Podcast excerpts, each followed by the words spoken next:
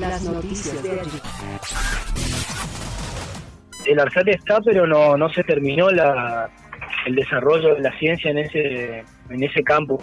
Y justamente hoy está empezando en, en Estados Unidos la, la, la, la campaña de lanzamiento de un satélite argentino que se llama SAOCOM B1.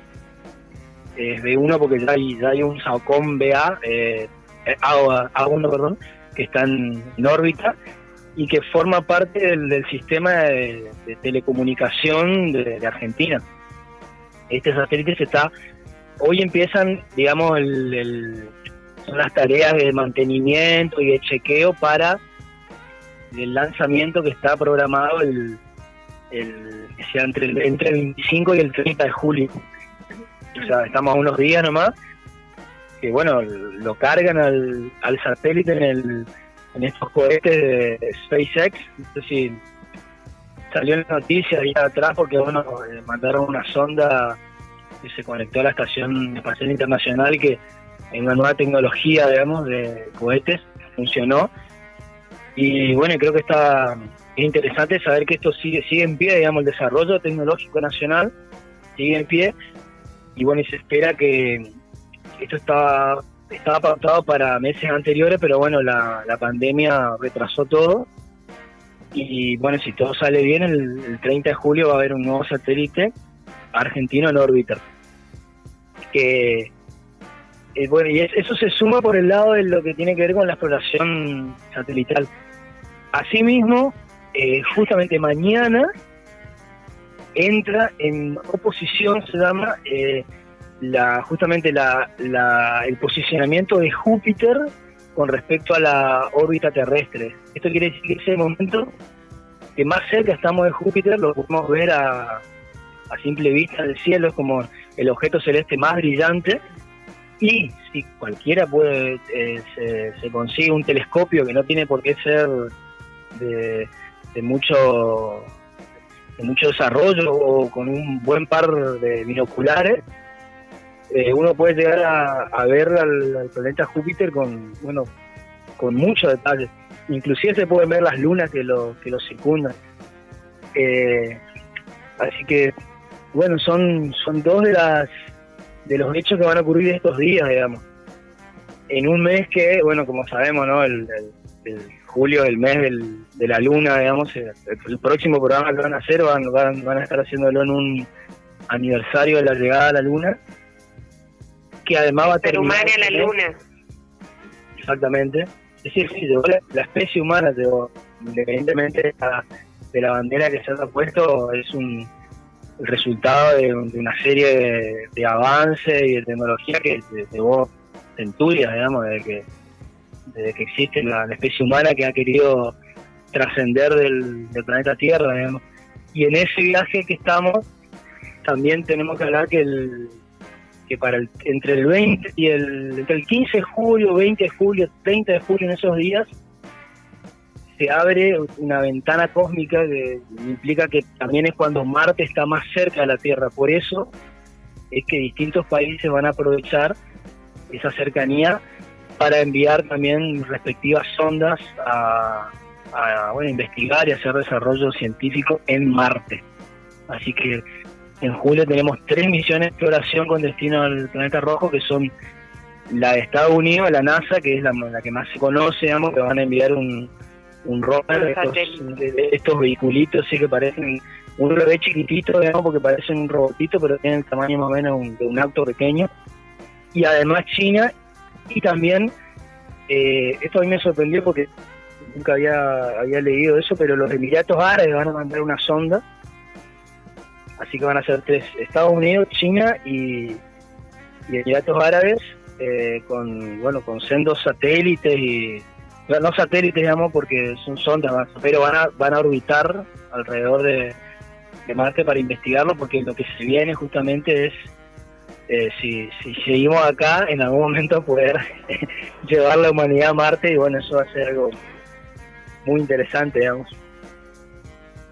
Y que bueno, ahora esta data y otra data mucho más copada van a van a poder escuchar ahí en el en nuestro podcast Eh, una consulta, um, Gonzalo, que, que, hace más estas cuestiones. ¿Es cierto que en la Luna la bandera que estaban por llevar era la bandera de las Naciones Unidas, no la de Estados Unidos?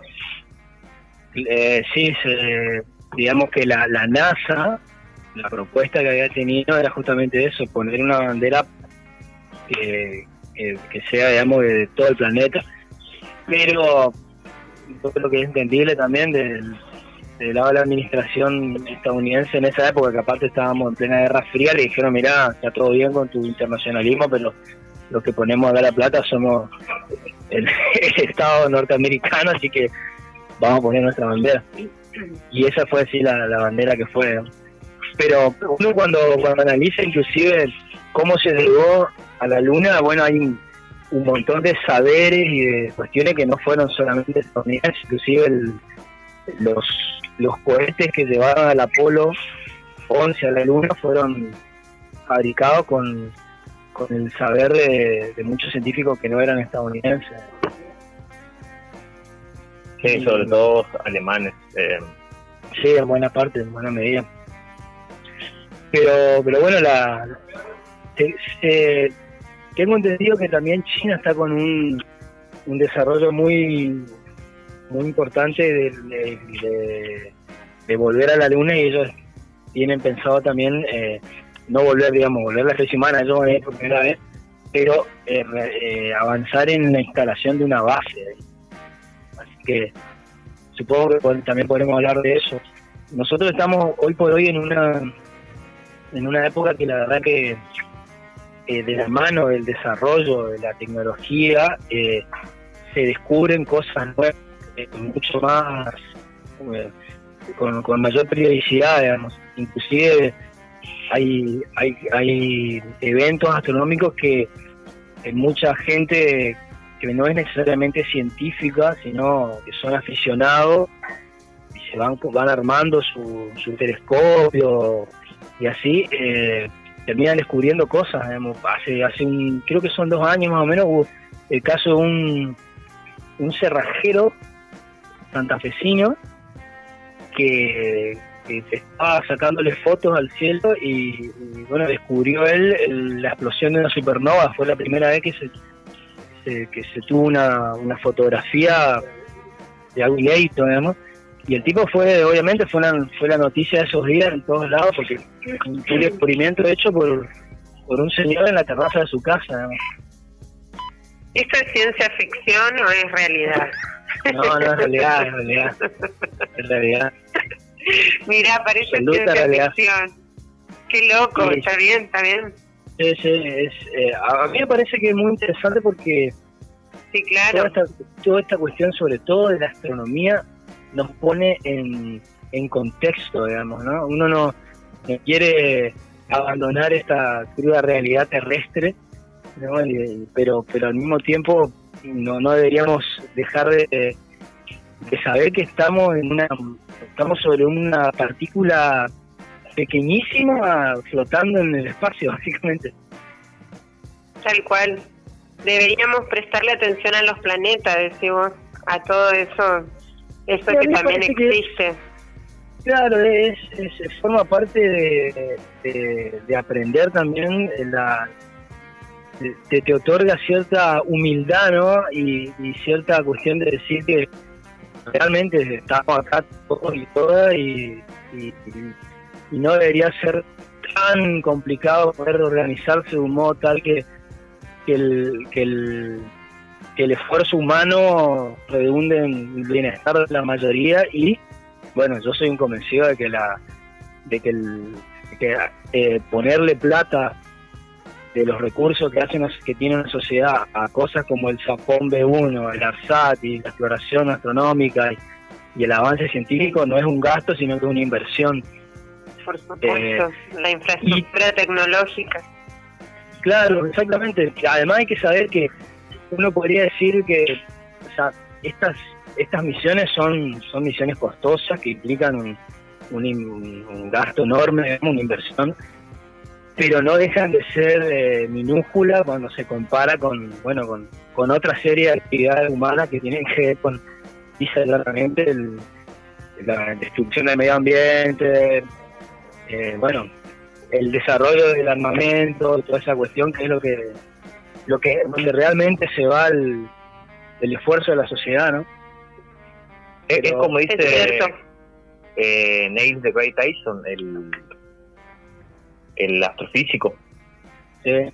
Él dice que el hombre no, no conquista el, el sistema solar porque se ha propuesto hacer otras cosas antes. Que es lo que decís, guerra, destruirse, desde que él, según el astrofísico, eh, el, el, planeta posee la tecnología, la capacidad y el dinero para, si lo concentra como, como, como planeta y no como naciones, de poder eh, conquistar el, el sistema solar o ir a Marte. Tiene que ver también con los, perdón, ¿no? Pero tiene que ver también con esto del poder, en realidad, del, del poder real, que es el que invierte en, qué sé yo, en la tecnología, en la nanorobótica, para la destrucción de, del medio ambiente, para la explotación, el extractivismo, el medio de control de parte de la información, o sea, controlarnos a través de la tecnología. Ese es el uso que le da el poder real, digamos, los estados, las potencias. Sí, en eso estoy totalmente de acuerdo. Es por eso interesante, bueno, a mí me resulta interesante encontrarle la otra beta de, bueno, simplemente informarse de, de, este tipo de, cuestiones y compartirlo con quienes estén interesados en el tema. A mí no deja de, de llamarme mucho la atención, ¿no? Eh, hace, hace, hace, hace, un poco estábamos, digo, en términos de la humanidad, eh, veíamos el espacio y nos parecía algo lejano. Todavía lo sigue siendo porque las, las distancias son enormes y estamos gateando. Pero fíjense ustedes, ¿no? ahora el, a fin de julio tenemos tres países que van a estar enviando eh, aparatos a Marte. Sí, sí, sí, totalmente, porque estamos hablando de China, de los Emiratos Árabes que tienen creo que la mitad del petróleo del mundo, digamos, tienen con qué. Y de Estados Unidos. Y Estados Unidos, sí. Uno que se, habían anotado también los rusos, pero bueno, justamente la, la pandemia les, les complicó el cronograma y, pasaron para, para el año que viene, o sea que por lo que se tarda, digamos, en ustedes calculen que todas estas sondas que van a ser enviadas en, estos, estos días terminarán llegando a Marte más o menos para fin de año o febrero. Así que los rusos van a hacerlo el año que viene, o sea que estamos hablando del 2022. Y, y la verdad que la, la que la, misión de, de, la NASA es muy muy ambiciosa, que lo que plantea lo que van a hacer ellos, digamos, es inclusive van a llevar un dron que se llama Ingenio. la idea es, bueno, probar cómo funciona un, pequeño helicóptero muy, muy liviano en una atmósfera que no es la terrestre, sino la marciana. Así que eh, la verdad que tiene, tiene mucho atractivo y lo que también lo que ellos lo que plantean es eh, traer de vuelta material de, de Marte, rocas, muestras de suelo con la perspectiva de en algún momento, bueno, instalarse allá, así que seguramente vamos a tener una, una bandera que no creo que sea de las Naciones Unidas en algún momento en Marte. Ojalá que, ojalá que sí, pero bueno. Qué inquietante. Y si vos pudieras, ¿de qué no va a Argentina, ¿de qué país te gustaría de las grandes potencias? De Boca, de Boca. no, de, Boca. Sí, obviamente. Qué aspecto inquietante todo el planteo que trajiste, Gonza. Igual, como todos los fenómenos, tiene un montón de... Tiene varias caras, digamos, tiene varios plexos, porque también es como ser críticos eh, mantenerse informados y democratizar todo, investigar toda esta investigación de, la que va a hacer referencia, eh, a mí me, llama la atención por el lado de, de lo amenazante que es al campo de las libertades, porque me parece como darle más poder al poder, digamos. Eh, no quiero ser negativa, pero tampoco quiero ser ingenua de que tres potencias inviertan en lo que es la infraestructura tecnológica, me da como resultado que el capitalismo invierte en, en eso, digamos, en, esta tecnología de, tener toda esa infraestructura en otros planetas, porque bueno, eh, les, les debe redituar, digamos, en el sentido de, de tener más poder sobre, sobre los humanos. Estamos súper mediados por la tecnología, nuestro mundo está mediado por el mundo digital. Y ese mundo digital a su vez tiene que ver con lo político, lo económico, lo militar, con los poderes secretos de los estados. Eh, negativa, muy negativo lo tuyo. No Perdón. Cani, ahora la noche de Rey mira el cielo y va a verlo a, Júpiter, va a ser la estrella más brillante. Por supuesto. Y no necesita ni siquiera un telescopio. Pero, pero sí, seguramente el, el, impulsor de, todo desarrollo siempre hay una mirada que va pensando en la ganancia y en la rentabilidad inmediata. Pero, pero bueno, sí, es el mundo que vivimos, ojalá podamos mejorarlo. Acá un oyente eh, me pregunta, Gonza, que te pregunte si te puedo preguntar sobre Cyberpunk. El Cyberpunk. Eh, y que ponga, que vaya a Google y ponga Cyberpunk, le van a sacar un montón de información. Hacerlo vos mismo, decir, el punk decía hacerlo vos mismo, bueno, Cyber, hacerlo vos mismo. No, eh, ¿qué quiere decir Cyberpunk? A mí, a mí me, me, hiciste acordar, ahora no me voy a acordar el nombre, pero hay, hay muy buena literatura de Cyberpunk. Eh, vos seguro te vas a acordar, Facundo, si vos también lo leíste. Eh, hicieron una serie inclusive en Netflix y no está tan buena digamos como el, como el original del libro pero eh, ay no me no voy a acordar el nombre ahora que perdones hay una que vos habías recomendado de año a año creo que es no sé cómo se dice en inglés que ahí también refleja ah. bueno esa es actual es una serie que refleja también ah, sí pero esa sí pero esa no la pondría yo en el género cyberpunk eh eh, ah, perdón. Si le gusta el cyberpunk, que busque Neuromante. De, eh, y todo lo que pueda leer de William Gibson. Es muy bueno. es pelota. Ah, bueno, eh, yo me voy a tirar para ese lado. Pero no me estoy acordando, vos te vas a acordar, Facundo, seguramente de, de, los tipos estos que se ponían las fundas, digamos. De, ay, no me sale el nombre. Mira, a vos tampoco. Así para, sí, es eh, pero la conferencia. No me acuerdo. Tranquilo, tranquilo. Igual ahí. Eh. La en Google, en Google, en Google. La gente ama Google. Hoy Google le damos todos los datos a Google, ¿viste? Cuando bueno necesitamos saber algo, tac, tac, tac, eh, ya le estamos diciendo a Google. Y no está, pero de Cyberpunk así, eh, Google. es, eh, bueno, Gibson, como decís, tiene casi todo. Creo que todos los libros de él de ciencia ficción entran en el, Cyberpunk. Para mí, uno que es Cyberpunk es Akira. Akira es, Cyberpunk. Akira es un dibujito. Casimiro está, está en Está, bueno, para seguir haciéndole propaganda a Netflix, también está ahí, se puede igual, se lo baja, es un clásico. Un clásico de la Robot robot de, de, Asimov. yo, a Yo Robot no lo considero cyberpunk. Eh, no, no, no. Acá. Ok. José me dice, pero estoy totalmente en contra de. Yo a las películas, a las libros de. ¿Cómo se llama el escritor de Yo Robot? Eh, Asimov. Isaac Asimov. A mí la ciencia, la ciencia ficción de Isaac Asimov me parece eh, muy muy fantasiosa y no tan... La ciencia ficción la idea es que genere un mundo posible y el Isaac Asimov es un mundo que yo creo siempre poco posible. Pone mucha ciencia ficción, pero le pisea para mí en lo político, lo social, el, como que ahí le falta imaginación en esas cosas. Él es un poco decir, a ver, yo lo respeto muchísimo porque es un tipo que Isaac Asimov escribió de todo y mucho. Eh, es una, creo que es uno de los pocos casos que si uno si uno pone Asimov, digamos, te salen, bueno, eh, la obra de Asimov en la historia, tenés un montón de libros de divulgación histórica. La obra de Asimov en la ciencia, un montón de libros sobre divulgación de la ciencia. Y después Hasta- tenés su, su, su novela, digamos.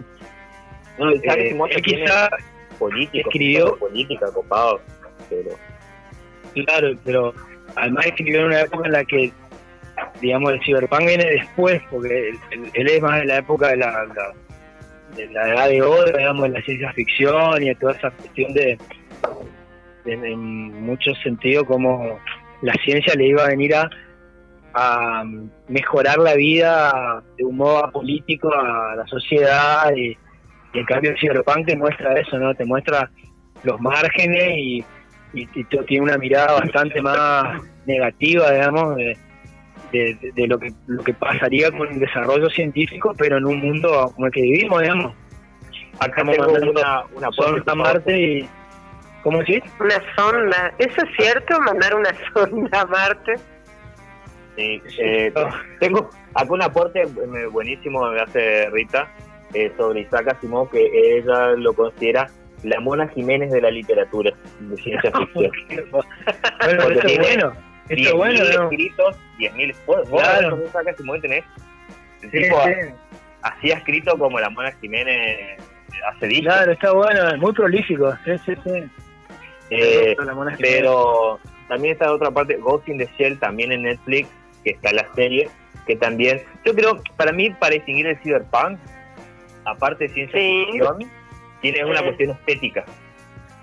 Claro. Más que Sí. temática, es una cuestión estética, es un mundo de mierda, donde un mundo dominado un mundo dominado por corporaciones con desarrollo tecnológico y mafia y, y, y crimen Sería como a los Blade Runner, así, mundos de Claro, mierda, exactamente. capitalismo, ya no hay ni gobierno, eh, es el mundo contra el que luchamos. Eso es también otra buena del, del cyberpunk, es ese mundo de mierda con el que no luchamos, con el que, contra el que luchamos, y siempre distópicos, así donde claro Ajá, sí, sí, totalmente, siempre distópico. Eh, qué copado, mirá, eh, José, que fue el que agarró y tiró ese aporte sobre Cyberpunk, un saludo al compañero José, eh, me dio muchas ganas de esta noche voy a agarrar y me voy a poner a ver Blade Runner de vuelta para que lo aconsejo, básico. todo, Sí, sí. Aparte salió la segunda parte. La, so- ahora hay dos películas, ¿no? bien La verdad aparte son no, muy no buenas, decepcionó, no decepcionó, Sí. es una de las cosas que siempre las, esa, la, la, las segundas partes suelen ser malas y esta no, la verdad que no decepcionó. Cani, no sé, ¿vos viste Blade Runner, Cani? Sí, sí, sí, la vi en el cine y fue lo más... eh, me costó mucho, me costó mucho. Casi Sí, me yo duermo. sé que, yo sé que a Jorge le gustó mucho también. No, ¿Cómo? ¿Cómo que te dormiste? Sé que a Jorge, a Jorge No. le gustó mucho, le costó mucho también poder apreciar la, la película porque estaba vos ahí al lado. Pero bueno, ¿Cómo que te Mentira, dormiste? cállate. No, no me dormí, No. Paco. Pero- Pero lo que pasa es que era muy rara, porque es cierto, la- todo lo que tiene que ver con ese mundo de ciencia ficción, pero a la vez mundo posible, con lo que es la robótica, con todas esas tecnologías, la- eh, con todo lo distópico también que dijiste vos, que tiene mucha relación la ciencia ficción con la literatura, la cultura, lo post-punk, la nanorobótica, todos, todos esos términos nunca me atrajo, pero bueno, a partir A de esa salida al cine me interiorizó un poquito más. A mí lo que me gusta de esa onda así es la ropa. Eh, hay una, una cuestión estética ahí con la forma en la que la gente se viste. Yo por Sí. eso siempre para mí, Cyberpunk es el Harrison Ford vestido con ese sobre todo. La- y-. Es que, es que la película esa fue la primera vez que nos mostraban ese ese futuro, un futuro de lluvia química y de, de, de gente viviendo toda en, en En hacinamiento. el margen, claro. Claro, sí, sí. Claro. A nosotros lo que, lo que tenemos también es que esa película es de los 80, uno Sí. ha visto un montón de otras películas, más ahora, ¿no? Estamos en el 2020, y quizás si alguien se acerca a ver Blade Runner le va a tocar como va a haber visto todo lo que vino después antes, digamos, ¿no? Entonces por ahí va a perder el impacto que tiene, pero eso es lo que tienen los, clásicos, digamos, que, que marcan un hito, ¿no? Y Blade Runner fue, fue, una cosa así, digamos. Hemos visto miles de películas. Después de esa, en la que aparece un futuro donde hay, bueno, post-apocalíptico, donde hay problemas ambientales, donde la gente tiene que, que tiene que vivir con barrijo, por ejemplo, y cosas Como ahora. claro, sí, sí, sí. ¿Sabes qué es? Por eso, el fue la primera. El Blade Runner argentino, o sea, el, el argentino, va a ser la Villa 31 con mucha nanotecnología y celulares. Eso es Blade. Sí, eso es para mí. Tal cual. Cyberpunk es el futuro, la Villa 31, con gente que tiene injertos cibernéticos en el cuerpo. Pero eso... imagínense esto, ¿no? Una, una barriada popular donde hay montones de, necesidades básicas insatisfechas, por ahí aparecen así unos drones policíacos y los vagos le tiran con la onda. Se me acaba de ocurrir, digamos, o sea, puede, puede pasar, digamos. Y ahí tenemos como una trama, digamos, bueno, ¿quién quién tumbó el polidrón, digamos, y bueno, y, sí, digamos que ahí este está. Este, está qué versátil, ¿eh? qué versátil. Pasó en Buenos Aires en, una prueba de los drones de Amazon que eh, pasó, no era la isla 31, pero una villa en Buenos Aires, que la bajaron a ondazos al y cagaron la prueba de, de los drones de Amazon. Sí, sí. Eso es lo que me gusta del, del cyberpunk, que también tiene que ver con la contracultura, tiene que ver como con esto que están planteando de, del dron y de la vida 31 como dos opuestos, un avance de la tecnología y a su vez también un avance de, de los márgenes, de las exclusiones, del asentamiento, de estar ahí todos eh, sin ningún derecho, digamos, o con muy poco. Y, volviendo, ahí está eh, de, la pregunta que uno tiene como avance, porque una de las... Hay muchísimas películas de ciencia ficción que ahora pusimos que son el género que es cyberpunk, donde vos agarrás y te preguntás qué, es el avance de la película que está diciendo vos ahora que, me acuerdo es está la serie Netflix que se llama Reenfundado. Ah, alterado. ¿Cómo? ¿Cómo? Eh, carbono alterado. Sí, Carbono ah. Alterado es el libro y ahora hay una serie que se llama Reenfundados que te muestra un mundo donde hay un avance tecnológico, donde la humanidad puede ser inmortal, pero puedes preguntar qué es la humanidad, porque en ese mundo los que eran inmortales eran los ricos. Los pobres seguían muriendo como siempre. Eh, y ahí está, ¿qué es el avance? Porque, volviendo a lo que decía eh, Neil de Grace Tyson, es la humanidad puede conquistar, si quiere, el sistema solar, pero está muy ocupada matándose. Está, y lo mismo pasa, nosotros hoy en día, supuestamente en Argentina, podríamos terminar con el hambre de todos los argentinos, porque producimos muchísima comida, había sido, eh, y sin embargo no lo hacemos, porque hay un capitalismo ahí que, que te caga el avance. Y eso me hace acordar una recomendación también de eh, Neil deGrasse Tyson, que es Cosmos, que ya no está en Netflix, pero anda por ahí dando vuelta una serie muy interesante y entre una de las cosas, aparte de mostrar cómo la humanidad va avanzando, en una de las partes se muestra la historia del chabón que eh, diseñó el primer telescopio eh, y que la cosa que pasó muy dojete, ¿por Porque él era un niño muy pobre que fue durante el renacentismo, antes del renacentismo, no, no, no recuerdo bien ahora, pero por ahí cerca, eh, que tuvo la suerte de que lo tengan de esclavo o aprendiz, que en esa época era medio que lo mismo, eh, en una vidriería y aprendía a leer de, solo ahí fue agarrando y poniendo sus conocimientos de vidriero y lo poco que leía y empezó en la a lo que iba a ser después la ciencia, iba a estudiar la óptica y una de las cosas que se pregunta este Tyson ahí en, la serie es cuántos de esos nosotros perdemos, o sea, cuántos pibes hoy que están, no sé, lavando un auto, pidiéndote moneda antes de entrar al cajero, eh, pueden ser los Einstein, los Maradona o lo que fuera de la ciencia, la medicina, la etcétera, etcétera. Eh, que haya redistribución de la riqueza también significa que haya avance científico. Sí, sí.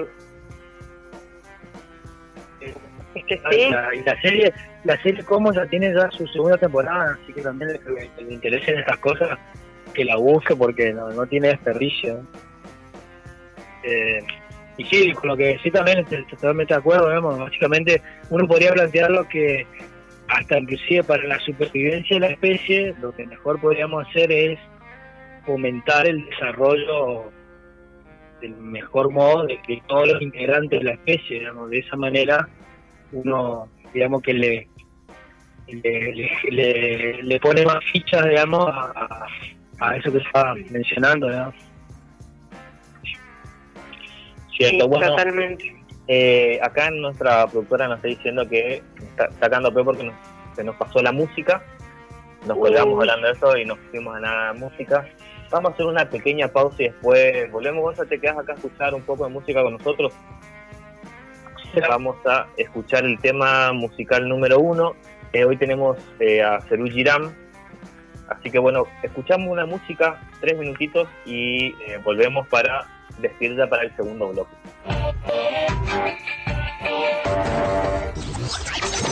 Quiero recordar que son ya 1640 días de la privación de la libertad de Milagros Sala, por suerte de Milagros, bueno, está cumpliendo su condena en, su casa. Pero bueno, es eh, una cosa que siempre denunciamos de acá. Que tuve la misma suerte que Amado que lo tuvimos hace unos lunes atrás, no me acuerdo cuánto El programa pasado. Ah, no, pasado fue el tercer era Eh, pero el acá, el míocito. Y ah, bueno, ahora eh, no estaba hablando de Belén porque se nos cortó, ahora vamos a, a llamarla así ahora mientras vamos a hacer la pauta. ¿Vos, eh, escuchaste o viste por ahí en Live Right el recital ese? Eh, ¿Qué recital ese? Live Right, no, no, no, no. ¿Escuchaste eso? Me tocaba, bueno, tocó Freddie Mercury. Mm, sí, sí, sí.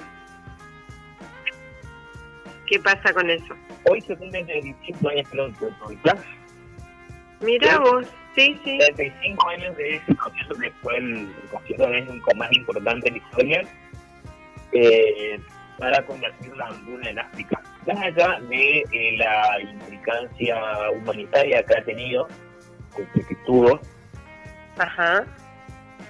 quiero recordar estos 35 años de Ley porque, eh, bueno, ahí el, 13 pasó eso, es, ha sido el evento de concentración de personas más grandes, uno porque fue, fueron dos recitales, en realidad uno en Londres y otro en Filadelfia, en Estados Unidos. Tuvo 200.000 espectadores que, lo vieron por era la primera vez también que hacía una transmisión en vivo satelital tan grande en 72 países. Recaudó muchísima plata, pero lo más interesante para mí es que cada vez que yo me acuerdo de Levi acuerdo automáticamente de Queen. De hecho, si vos agarrás y cerrás tus ojos y pensás en Freddie Mercury, la ropa que la que piensas con Freddie Mercury a la ropa que Freddie Mercury tenía ese día. Tal cual. Sí, que recrean también en la película biográfica de Freddie Mercury. sí, un mega, mega, mega show. Y bueno, lo, interesante de este show, aparte de, lo que significó, porque en el caso la envergadura, es que también claro. se dio una estética de cómo íbamos a recordar a Prince.